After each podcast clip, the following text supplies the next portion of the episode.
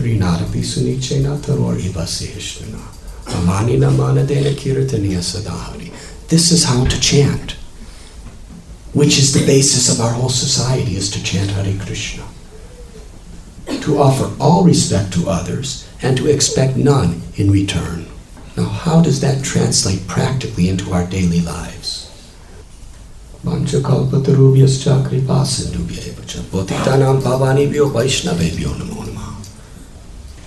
and the Acharyas taught us not only saying this prayer when we bow down to the paramahamsas or to the great sannyasis or mahatmas.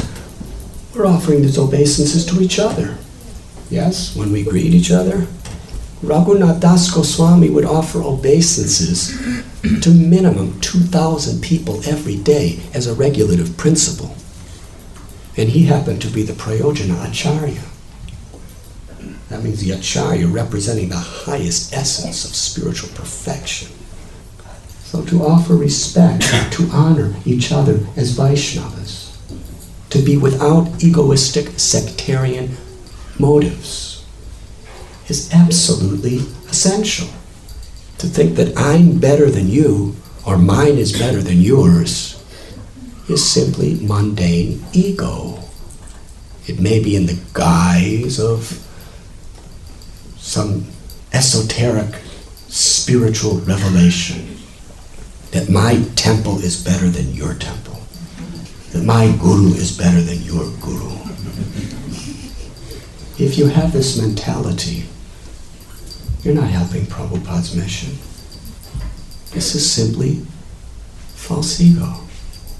How does that fit in amanina manadena? Offering all respect to others and expecting none in return. In my heart, we may think that my guru is best. But in somebody else's heart, they are thinking something different. Yes? What does that mean? That means Krishna and Prabhupada are revealing themselves in different ways to different people with the same message. So what is our position? We should be encouraging one another. We should be taking humble positions to one another. We should be encouraging everyone's faith in Prabhupada's family. That's a family, spiritually. Amanina manadena. We want to really chant the holy name in such a way that's pleasing to Krishna. We must all be trying to encourage each other's faith. We must be encouraging each other's enthusiasm. Then there can be love, and there can be trust. We must take seriously following Prabhupada's instructions. Keeping Prabhupada's family together is not about just creating different sects.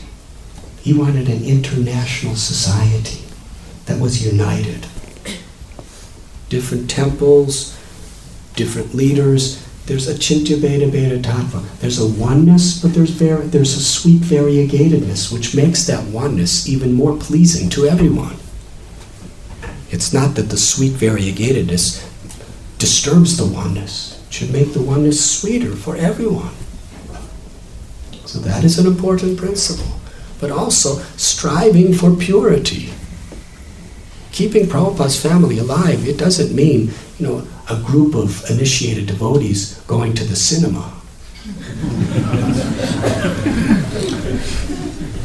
That's not what it means. Is that what Prabhupada wanted? It means devotees are striving to live in Prabhupada's footsteps. And that means we all must take responsibility. The congregational devotees, the temple devotees, everyone. We must unite together. We must actually be forgiving, liberal to the shortcomings of others, encouraging to all others, and at the same time striving as hard as we can to be a strict example ourselves. That's what a preacher is about. Srila Prabhupada, if we just study Prabhupada's life, we understand what a Vaishnava is and how he acts in various circumstances. Philosophically, Prabhupada never compromised. in Prabhupada's own lifestyle. He was such a strict, perfect example.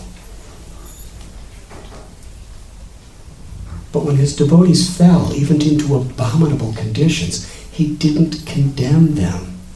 He was like a loving father trying to pick them up and help them. Yes? I don't want to mention names, but there was one devotee. The man was an early disciple of Prabhupada. He fell into abominable activities. He was breaking all the regulative principles. He was not performing sadhana. But Prabhupada was crying to Krishna to rescue him. And I know as a fact, I've heard it on tapes, I've seen it with my own eyes, where Prabhupada, he'd come to a place and he'd say to the devotees, "Where is this person? Have you seen him? Can you bring him here?" Most devotees didn't know where he was. But after a couple years, that devotee in Hawaii, Prabhupada heard he was there, and he was asking devotees, "Come, bring him here, bring him here." And this person came in with long hair and big beard, and no principles, no sadhana. He came because of Prabhupada's love and concern for his spiritual welfare.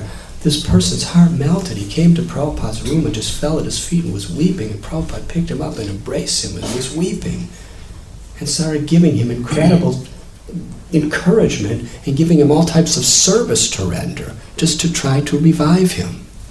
That's how Prabhupada dealt with fallen souls who were his disciples.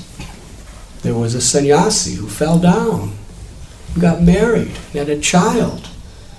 Now, philosophically, Prabhupada was very strong about the way sannyasi should live. And Prabhupada was an exemplary sannyasi himself. But when this devotee did that, Prabhupada called for him, and when he came before him, Prabhupada personally, with his own hands, gave gifts for him to give to his wife and baby, just to encourage him. You may be fallen and everything else, but come back and do service. Help this mission, and you will be saved. That is compassion. To remain exemplary and strong as far as possible in our own lives, to always preserve the pure teachings of Srila Prabhupada, but in application, to try to encourage and enthuse everyone to come up, to not push anyone down. And even if a person slips and falls, or even if a person jumps, we should do whatever we can to bring them up, to encourage them. And how did Prabhupada encourage them? No matter how fallen they were, he made them feel loved and cared for. And almost every one of them came back because of that. Prabhupada said, "Do as I am doing." We cannot imitate him, but we could understand the spirit. You were listening to Radhanath Swami on DevotionalNectar.com.